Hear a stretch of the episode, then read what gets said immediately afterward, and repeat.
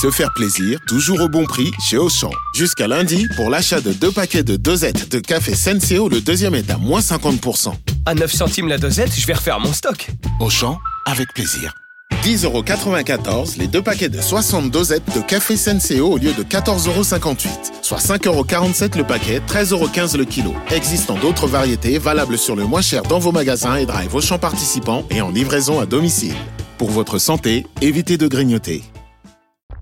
Vous écoutez RMC. RMC Police Justice. Mais d'abord, l'histoire du jour, repérée et racontée par le service police-justice d'RMC. Bonjour Lucille Pascanet. Bonjour Apolline. Ce matin, vous nous parlez d'un couple d'escrocs qui a été jugé la semaine dernière, un couple spécialisé dans le squat de maisons et de châteaux de luxe. Oui, ils ont même un surnom, les Bonnie Clyde du squat. Ce couple a escroqué de nombreux propriétaires, mais aussi des artisans. Ils ont tout simplement occupé des maisons d'exception en se faisant passer pour de riches entrepreneurs qui allaient les acheter.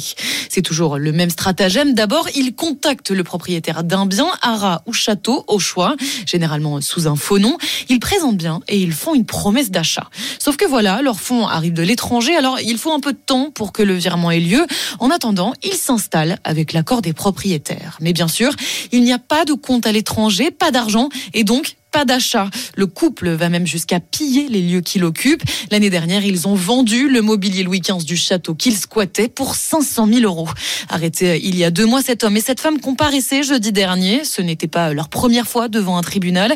Avant les châteaux, leur proie, c'était les clubs de foot. Ils ont notamment escroqué le Racing Club de Lens en 2006 en se présentant comme les agents de Robbie Williams. Ils avaient promis que pour 140 000 euros, la star viendrait chanter au stade Bollard.